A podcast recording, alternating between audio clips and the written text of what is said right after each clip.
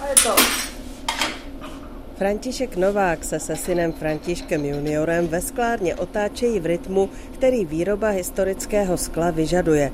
Jejich pracovní den začíná velmi brzy ráno. Ráno ve tři hodiny musím vstát, musím jít nastartovat, takže vlastně uvést do pracovní teploty. A to trvá pár hodin asi, že? No, a nevím, hodinku a půl zhruba. Tady jste od rána do večera, opravdu od těch tří hodin. Já teda pak si jdu ještě lehnout a stávám před půl pátou. To už je nastartovaná tamprovna. Tahle tapec většinou den předtím si připravíme formy, musíte mít, musíte mít nářadí, musíte mít všechno na daný výrobek a rozvrhnout si, že třeba po ránu budete dělat panáky a pak děláme flašky. Tady máte vzorník, kolik tady je asi různých? Asi 230 druhů výrobků. Z 90 procent je to všechno historicky z dochovaných střepů. Máme tamhle střep, ukážu vám. Ukažte. Tohle je ze Švédska střep a je to lodní lahev. My tomu říkáme flaška z moře a jsou tady ještě ty, i ty korály. To prostě našli v nějakém přístavu. Ta flaška je ve finále modrá. Tak vy máte vršek a doděláte spodek to podle tím, toho. Ono se to tím počítačem třeba dá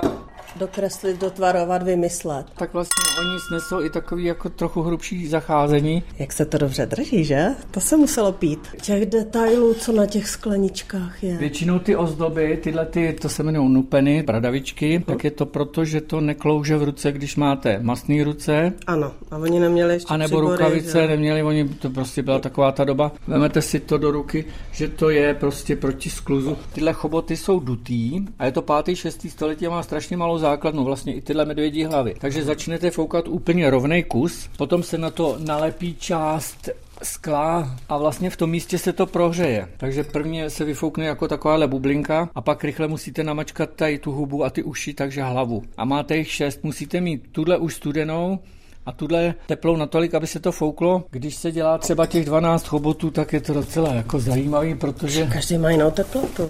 to starý sklo mělo spoustu bublinek a takový jako nepromíchaný části. Oni to buď to skovali v optičce, optička je takovejhle dekor, kdy vlastně rozbije tu strukturu skla a ty nečistoty se tam víceméně ztratí, a nebo to teda hodně ozdobili. A tím tak se jako to vždycky schovalo. se to skovalo taky. Jako ty předkové nebyli žádný blbci. Takže tahle sklenice, když ji vychladíte, tak ji můžete hned použít.